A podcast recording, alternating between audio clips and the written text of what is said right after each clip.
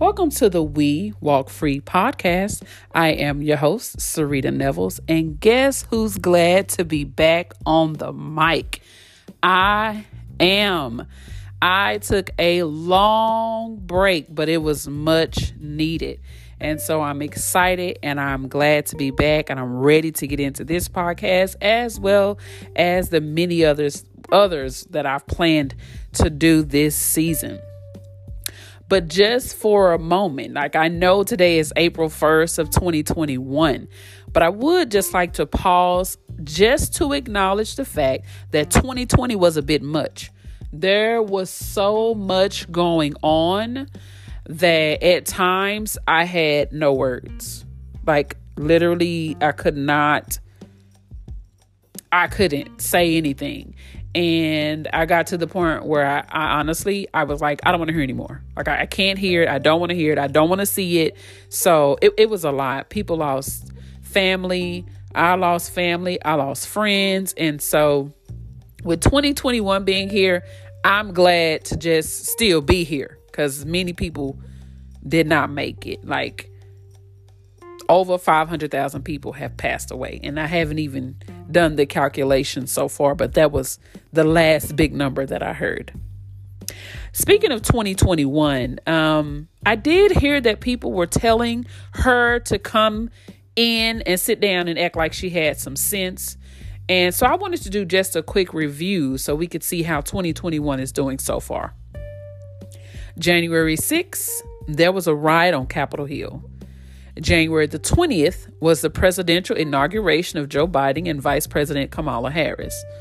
February the 10th, your girl turned 40, and that was the most amazing day. I literally celebrated all month. I probably gained about 10 pounds because I celebrated all month and I was eating and just really enjoying myself uh, February the 11th. Now, this was all over the news and on social media and everything. There was a young lady that used Gorilla Glue on her hair and had to go to the hospital to get it removed. February the 14th through the 20th, there was a snowstorm in Texas that was absolutely terrible. Talk about no food on the shelf, no toilet paper, no nothing, nothing at the store, okay? Nothing. And in addition to that, the storm destroyed homes, left people without electricity and water for days. Some people froze to death. You know, some people were outside uh, putting the food that they did have in the snow just to keep it refrigerated. I mean, it, it was a lot. It was a bit much. March the 2nd, the governor of Texas removed the mask mandate, although we are yet in a pandemic. And there, even though he did that, uh, places like Walmart and Albertsons and, and, and the school districts and all of that, they are still requiring the mask. So basically, you can if you want to. Okay, you can if you want to, but on the places uh, that are requiring, you still have to wear it. March the 6th, my husband and I celebrated our 17th wedding anniversary. Whoop, whoop. March the 10th was a great day for a lot of people. Congress passed President President Biden's stimulus package, and trust and believe everybody in my area where I am, they're stimulating the economy. I have seen so many paper tags on the back of cars that it's not even funny. But who am I to say anything about what you do with your stimulus money? Honey, do what you want, what you feel like you need to do because that is your business. So from the sound of it, from the sound of that review, 2021 might be all right. I mean, this is just April the 1st, so I'm still I still got my seatbelt on, but it, it I'm I'm hopeful. We don't we don't know what's gonna happen, but I am hopeful. Now to the good stuff. Now, while I was away, I decided to revamp the podcast. Keep in mind the goal is still the same. We're still walking free, mind, body, and soul. You will hear me repeating that statement often. There are multiple layers to walking free because it's an entire process. But if the if I had to sum it up in three words, I would say growth, stability, and power. And we will dig deep into that this season. I did realize this in 2020 though. I realized that I am the guinea pig, right? So walking free has to come to me first before I can tell you how to walk free. I can't tell you how to walk free if I'm not walking free. I can't talk about anything if I haven't actually gone through it, right? That doesn't make any sense. Um, so I just want to let you know that your girl has uh, gone through it. Felt like I was climbing up the rough side of the mountain. Uh, but she's here. She's still alive. She's still in the number. So anyway, this time around, I have decided that we will have a special guest on the show, dropping gems on how they are walking free. Uh, and we'll also have some interactive things that we'll be doing. Now, I wanted to kind of jump into some things that I want to discuss to kind of give you an idea of where the podcast will be going uh, for the first few episodes. Um, like I said, my husband and I did celebrate our 17th wedding anniversary last month, and we were literally just kind of looking at each other like, I've been with you for 17 years. It's been that long? For real? Wow. Oh my gosh. So, and every year on our anniversary, we always have somewhat of a coming to Jesus because we sit down and we discuss, you know, where we are, where we've been, where we want to go, and things like that. And so, what I decided to do for these next couple of podcasts is do the We Walk Free podcast marriage edition. And we'll be discussing how to walk free in your marriage, what that can look like. Now, keep in mind, my husband and I aren't licensed therapists or uh, marriage and family therapist. We're not any of that. We just have 17 years of experience and we've overcome a lot of things, which, in my opinion, gives me the right to open my mouth and say how we've overcome and in Him as well. And so he'll come on, not all the time, but he'll be on discussing with me. We'll be in discussion about how he's overcome in marriage from the male perspective. You have mine, and then you'll have you'll have his. So um, like I said, we'll be discussing the different challenges uh, that we've gone through. But one thing I noticed too, it, while I was away and revamping the podcast, that on the previous podcast, I did jump straight out of the gate without really letting you all know who I am and where I came from. So today, I want to just kind of share my story with you of who I am, where I came from, and since we're doing um, the marriage edition, this will kind of walk you in through into my marriage and will kind of let you know about some of the things I overcame and why this and why that, kind of putting some puzzle pieces together. So this time around, we're going at a slower pace because it's necessary. So let's jump in. Sarita Jobert Nevels, that's my whole name, okay? Born and raised in Fort Worth, Texas. 80s made me, 90s raised me. My parents, as I may have mentioned before, were pastors and have been all of my life. So, yes, I am a preacher's kid. I'm the middle child of two. I have two older sisters and an older brother, a little brother and a little sister, all of whom are taller than me. But who cares? So, I have, like I said, I have two older sisters, then a brother, then it's me, and then I have a little brother and a little sister. Um, growing up, we always had everything we needed. Like we were not poor. Um, we were probably middle class. That I didn't know what that was until I got older because, you know, as a child, you don't pay attention to things like that. I, I just knew that we always had food, we always had clothes. We, you know, my mom always tried to make sure we looked nice, right? Um, and I was a baby girl for seven years, so I was spoiled pretty good. Um, however, there was turbulence in my home. There were heated arguments, slam doors, some physical things going on. That that was just kind of the norm around here. Um, we did go to church all the time because remember, I'm a preacher's kid. All day Sunday, all day, I mean Wednesday night for Bible study, Saturday for choir rehearsal, and then back on Sunday. God forbid that we had a three o'clock service. We would be in church all night. I can remember my mom often making me sing before the congregation a song entitled, Oh, How I Love Jesus. Now, I have come to love that song, but when I was three and four and five and however old I was, I hated standing up to sing. I didn't hate the song, but I hated the fact that she used to make me sing. I was thinking, uh, I have big sisters, a big sisters and a big brother. Why can't why do I have to sing? But I guess God showed her something and she was putting me up to do. Like preachers' kids have to do everything. So this was my introduction to being before people. So my parents um, were always busy. working, pastoring, and doing life the best way they could with all the craziness, right? Needless to say, I did not have a close relationship with either of my parents. We had some good times, and of course, the bad times still existed, but we would go on summer vacations. We would spend holidays with my mom's family, and my cousins would come over and spend the night. Out of everything I remember in my childhood, one thing that is extremely significant to me to this very day is the fact that my mom would take me in her prayer closet with her when she would pray. And she still has a prayer closet and she still does that to this very day. She would literally like sit me in her lap while she would be praying and crying out to God. And that has always stuck with me. Like I'll never forget that. And she is an intercessor. And I feel like because that's that's her position and that's what she was doing, she birthed that in me. Um over time, my parents stopped pastoring and we joined a local church. Now, just kind of jumping into my teenage years, which were Lord have mercy. Okay, Lord have mercy. I am so glad I had a praying mother. Man, I'm pretty sure my daddy was praying too, praying that he would not, uh, you know, go and just lock me up somewhere. but into my teenage years, uh, I learned how to do hair. My mom would take me to the beauty shop and so every little girl back in the eight, well not every, but most little girls back in the eighties, you know, you had a Jheri curl. Cause your mom is not to get up and do ponytails every morning. So I had a Jheri curl. So my mom would take me to the beauty shop. And so while I was at the beauty shop, I pick up stuff real easy.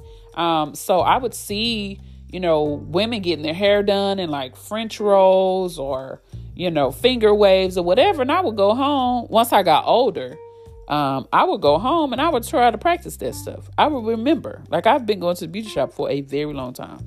My mom always paid for me to get my hair done. She always wanted me to look nice. Uh, so I learned how to do hair. So when I was in high school, I would do updos after school or on the weekend, but I was rebellious as they come. And I know everybody rebels in their own way or how, whatever. I was a sweet rebellious child. That's you know, all in water. I was a sweet, rebellious child. I did not have the guts to talk back to my parents, but I would lie and I would stay out all night saying that I was doing somebody's hair or that I had to work so I could go and be with my boyfriend or to be with my friends.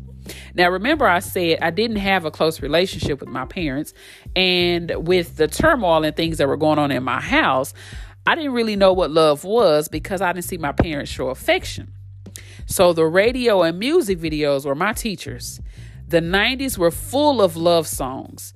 And I don't but I don't know what they're singing about today. Um you couldn't really I mean there are a few people that I might listen to maybe, but if I'm going to listen to a love song, I'm going all the way back to the 90s cuz again, I don't know what these children are singing about today. Family, I know you all remember. If you grew up in the 90s, 80s, and the 90s, you remember New Edition, Mary J. Blige, SWV, TLC, Brandy, Boyz II Men, just to name a few. I would think to myself, I want to be loved like that. I want to be held like that. I went looking for love in all the wrong places. And I mean all the wrong places my teenage years, even though it seemed fun, like it seemed like I was having fun, but they were full of depression, runaway attempts. I smoked weed, drank beer, and drank alcohol whenever whenever I could with my friends. However, as I got, you know, up in my teens, um, like around 17, there was an event that happened that changed my life forever. One Sunday afternoon during uh, the summer of my senior year, my mother and my sisters and I were attending a three o'clock service, of course, this church, of course. Uh, the service was going great. Then all of a sudden, uh, the lady behind the mic called me out. She said, You, you right there playing that tambourine because um, your girl can play a mean tambourine. Anyway, if you grew up COGIC, Pentecostal, any kind of anything, you know how to play a tambourine or some kind of instrument. If you're a preacher's kid, you know how to play some type of instrument. They were not going to let you just be in the family. You don't know how to do anything. I don't know where they do that. Oh, give me get back to the story. She pointed her finger at me and she said, "You playing the tambourine." She said, "The Lord told the Lord told me to tell you the fun with your friends is over. They're going to stop talking to you and you are not going to know why." That's all I remember her saying, but I do remember that it happened just like she said it would. The friends that I was staying out all night with, getting high with, drinking with, stopped talking to me. And I don't even remember. I honestly don't remember why they did it. Um, so that transition caused me to have a different set of friends who were not doing the things that I was doing before. So God obviously had a plan. He was like, let me go on and break this up now because I don't need her let me go on and uh, separate this and get this broken up. And it happened, just like she said. So by the time I graduated from high school, my parents were pastoring again, but their church was far, far away. I had a car and I had the option. So I decided to continue to go to the local church that we joined.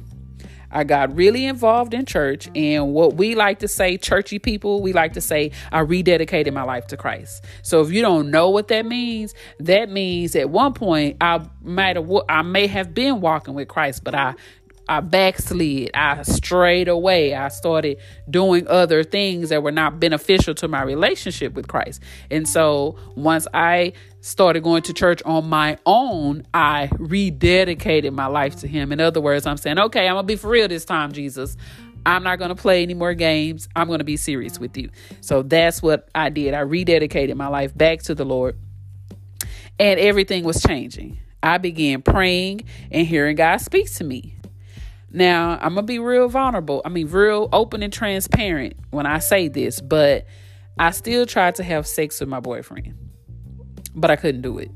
And we ended up breaking up because I was going one way and he was going another. And when we broke up, I remember telling him, this what this what I'm experiencing because I couldn't explain it because again I'm trying to be serious with Jesus I was like, what I'm experiencing is so much bigger than me and you. Like, I don't, I don't hate you. I don't not like you. I just can't be with you because there's something happening to me and it, it's changing me, and I can't do the things that we used to do anymore. And so I remember telling him that.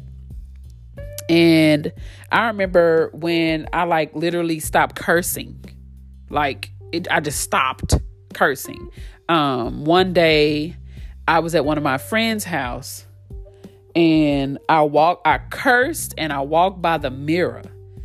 And I went and stood in that mirror and I was like, like I saw myself, or, or it was like the Lord was looking at me.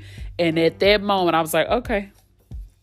At that particular time in my life, I was like, okay. And I did not curse because he was doing something inside of me and that I remember that day I was very shocked at myself when I saw myself doing that. Um by the time I was 22, I had moved out of my parents' house, but I was still broken. And so I was still looking for love in all the wrong places, which is an indication that there's some brokenness going on. By the time I was 22, I moved out of my parents' house into an older rent house that they used to have. And I can remember being fearful of living alone because I grew up in a house with six siblings, uh, five siblings, and two parents. And you go from noise to no noise, and you know the house is older, so it's creaking, and the wind used to blow real hard, and used to make my uh, washroom door open up. So I used to be freaking out. But I remember the Lord speaking to me and telling me that He was with me. I started having encounters with God and that I would talk to my dad about. We would discuss, you know, different things I was learning as I was reading the Bible. My dad always had an answer for me, and then he would tell me I needed to pray and ask God for more insight. In the midst of learning and growing spiritually, I found myself still waking up, crying, and telling God I just wanted to be loved.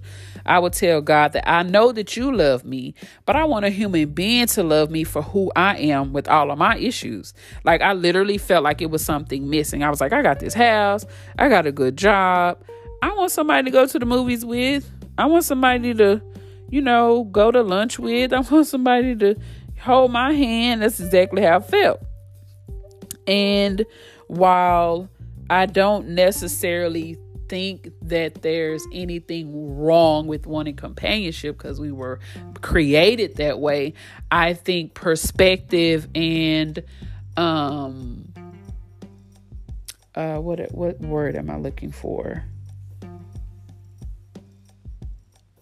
excuse me uh, there's a word that i'm looking for um, so your perspective has to be right and the order has to be right right uh, what am i saying by that um, you shouldn't put a person above god in other words during this time in my life um, it would have probably been best that i focused on me and get myself where I needed to be in terms of where God wanted me to be versus the void that I was trying to fill. Like we are all trying to fill a void at some point in our lives. And we do it in different ways, right? Um, when you're wanting to be loved, you're typically, if you've been rejected or abandoned, um, then addiction comes next, right? That's another thing that comes with that. And so when you're wanting to be loved and you've been rejected or abandoned, then you begin to gravitate to certain things that you feel like love you. Okay, like food for some people, uh, shopping for some, alcohol for some, sex for some, um, and many other things. So, the word I was looking for was priority. So, perspective and priority uh, have to be key. There's nothing wrong with wanting a companion, but perspective and priority have to be key. That's what I was, that's the word that I was looking for. So, back to the story. So, I found myself waking up crying. I really just wanted to be married. I was done with the whole boyfriend thing. I was like, okay, this being single is dumb. Mind you, I was just 22, but I felt like I was done. Like I don't want to go I don't want to learn what you like, what you don't like, and then we get in a serious relationship and then it's over. Who ha- I don't have time for that. So, uh, again, I was looking for love in all the wrong places. I was a full blown mess, but I was still going to church. I was desperate for attention. I found myself in a situationship with this guy. Uh, we never had sex. So I'm just being open. We never had sex, but it was a whole situation. Um, I prayed and asked God, God, if this guy was the one. And I heard God clearly say to me, no. And I was heartbroken. I had all the questions. I was like, why not? But I want a friend. What's wrong with him? We both go to church together. He's a minister. What's the problem? Jesus, what is the deal? I did not listen. How many of us do that? I did not listen. God spoke very clear and was like, No, he is not the one. And I was like, Okay, I know what you're saying, but I know what I want. So, how many times do we do that? And that may not even be in a relationship. It could be, it could be anything. It could be, uh, you don't need that job. That's not the job for you. Yeah, Lord, but it, it make a whole lot of money. And you go and you do it anyway. It could be a number of things. Like I don't have time to go down the list, but if if you know what I'm talking about, then um I don't need to repeat myself. but you know what I mean? It could be a, a, number of things where we don't listen to God. We decide that we're going to do whatever it is we want to do, which um, I'm so glad that he's so gracious and so loving and so forgiving and so like when we when we get through bumping our head, you know, he's always there with open arms to say, "Hey, I love you, but you know, you walked away and you just you're going to suffer some things because of what you did." So, I continued to talk to this guy. And again, it was nothing. Like it was not even I don't even know what it was. I think me personally, I was trying to force a relationship that was never going to be. Um, and at times, the guy, this person would make me feel like we were actually in a relationship. And I was delusional because I was disobedient. And that happens to us all the time. When we step out of what God, out of the will of God, we become delusional, right? Because we're going to try to make something be that actually is not. So I was just believing that somehow this guy was going to be the one for me. I soon found out everything we talked about was a lie, which does, Sarita. I found out that he had a whole girlfriend that knew about me. I met her face to face and we discussed their relationship. after she and I talked, I had a rage of emotions. It literally felt like somebody knocked the wind out of me. I mean, like I buckled over. Like I couldn't believe it, you know? And I as I think back, you know, perhaps that's what God was trying to keep me from. Self-inflicted pain is often the worst. I was already broken because I didn't have that um relationship between me and my dad or me and my mom, I never saw what love or affection was. So the radio and the TV taught me. And so here I am, you know, asking the, the Lord something and he answers me. And yet I do the opposite because, again, I'm still looking for love. And when you're been rejected and abandoned and you're looking for love or you're looking for attention the sad thing about it is it doesn't matter where the attention comes from. It doesn't matter whether it's negative attention or positive attention. Um, you just want it and so you gravitate towards it. Anybody's giving it to you. That's how that's you you take it because you're so hungry for it. Um and that void that was in my life is what god wanted to fill for me. It did it couldn't be filled with a human being. It needed to be filled with him. That's why priority and perspective are very very important when you're desiring to you know to be with someone after I got over that devastation of what happened, because I actually got over what happened with the guy, I now had to face the music of my disobedience with God. That was more painful than the initial blow. I had to come to God and ask Him to forgive me and heal me, knowing that I had wronged Him.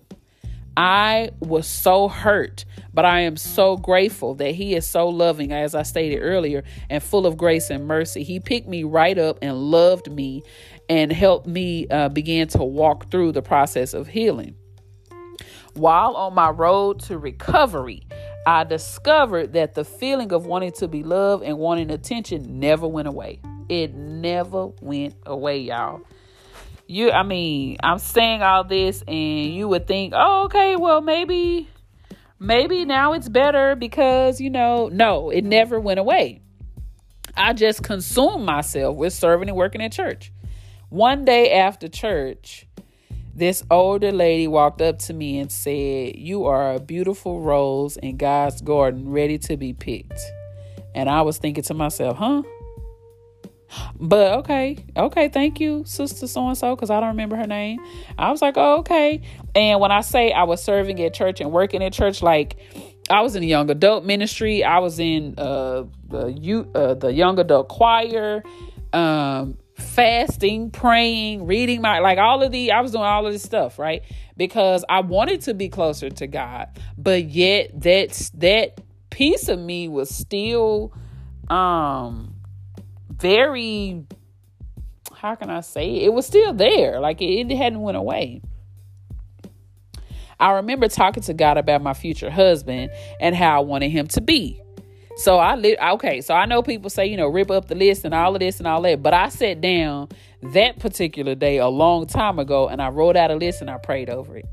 It has been 17 years. So I can't tell you the exact date that we met, but I do remember the month. It was in early November. And let me tell y'all how this went down. I saw my husband one Sunday after church. And I thought I saw him. Well, anyway, let me back up. So I saw him one Sunday after church. And I thought and said at the same time to my friend, Who is that? Who is that? And she was like, Oh, that's my cousin Keith. And I'm like, Well, where has he been? I ain't never seen him before. Like, I grew up in this church and I know the family. So who is this? And uh, something like that. So she was like, "Oh, uh, he's been away, you know, like away, whatever, something, you know." So I'm like, "Okay." So the next time I saw him was again on a Sunday morning before church started. I was walking out of the church and he was walking in, and he says to me, "Hey, the doors are this way." I said to him, "I know where the doors are." I was actually walking around to the other side of the church. He didn't know that. Once I got in, I noticed that he was sitting on the pew that I was going to sit on. So I sat down, leaving him some space in between us. Service was going great as usual. Then I noticed he tossed a small sheet of paper. It was folded up, and it reminded me of like, you know, elementary school or middle school or whatever when you pass notes. So I'm just going to read to you guys what was on the note. So he says, Hello, what is your name? I say, Okay, I'm writing back, Sarita, what is yours? Kiki. Kiki? I say to him, That must be a nickname. My cousin, whose name was Lakedra, was Kiki, but she was a girl. What is your real name? He says Kiki is short for Lakeith, which is my middle name. My first name is James. I say, Oh, my dad and my brother have the name James. So I'll fast forward this because we didn't, that was that, right? So after church, I'm on my way home. Um, but I get a thought in my head like, this probably is the wanting attention revving up in me, right? So I get a thought in my head and I'm like, I'm gonna go back to the church to see if James wants to get lunch. So I turned around and I started back driving towards the church. And guess who I see coming down the road? It was James. We both honked the horns at each other and pulled over. He walked over to the car and I asked him if he wanted to grab some lunch. He told me his pockets were flat, meaning he didn't have any money. And I told him that didn't matter. I was like, I'll pay for it. He told me, no, I'll have some money this week and maybe we could hook up. I agreed. We exchanged phone numbers. Now, y'all listen. My husband, he wasn't my husband at the time, he gave me his home phone number, his grandmother's phone number, his cell phone number and his address. Now, do you know this is a long time ago if he was giving out home phone numbers? And nobody who does that. I was like, who in the world gives somebody all the information? so we departed and I drove to my mom's house. And my sister was here with her friend, and they were getting ready to go out when I came in the house. I was on cloud nine and a nervous wreck. I was doing the best to explain to them about this guy I had just met, how handsome he was, how we were passing notes in church, um, and all of that. They both told me, girl, slow down, calm down, breathe. My sister said, he must really be something. You're all excited. I must admit, I have never, ever felt this way about anyone. Like, I have never been that excited about anybody. They told me to go home and wait for him to call. So I did. He called me that evening and we talked for hours about everything. And during our conversation, he had the nerve to say, You are going to think I'm crazy, but I'm going to marry you. I said, What? You don't even know me. How can you say something like that? He said, I just know.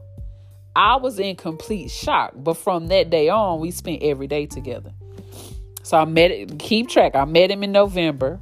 He proposed. So if I, I met him in November, so he told me he was going to marry me in November when I met him. He proposed December 31st of 2003.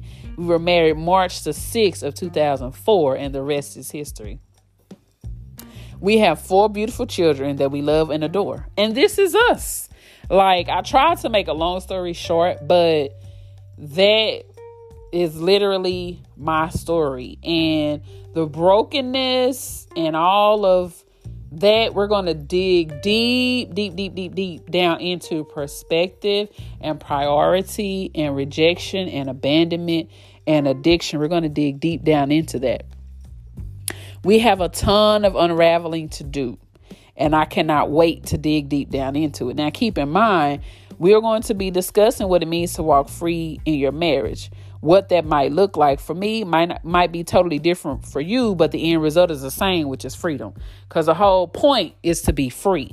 And um and john john uh, john 8 36 says whom the son set free is free indeed. So the goal is to be free and to come out of the chains and to uh, you know open all the doors in your heart that you've closed uh, and let jesus come in and get to doing some work so I am going to go ahead and end the podcast, but it was so great uh, being back on the mic and giving you guys a piece of myself that I have never given on the podcast before. And I'm building a foundation here. I want you guys to to know who I am, know where I came from, know where I'm going, and this will make it more relevant and more relatable for you to understand what I've been through as we go through these uh, marriage podcasts. Because we're going to do it for a little while because it's important people are getting divorced, people are separating, and all these things. And marriage is important. It's a pillar of the community. Married couples are like pillars of the community. You know, they you rear your kids, you you have Christ as your foundation, and you seek Him and you search Him, uh, seek Him and have Him search you, so that you can make sure that you are being the spouse that you need to be to your significant other. And we're going to, like I said, we're going to dig deep. So I am excited. But until next time, you guys, I'm going to go ahead and let you go. Remember, we walk free, mind, body, and soul. All right, I will talk to you guys later and make make the rest of your week a good one.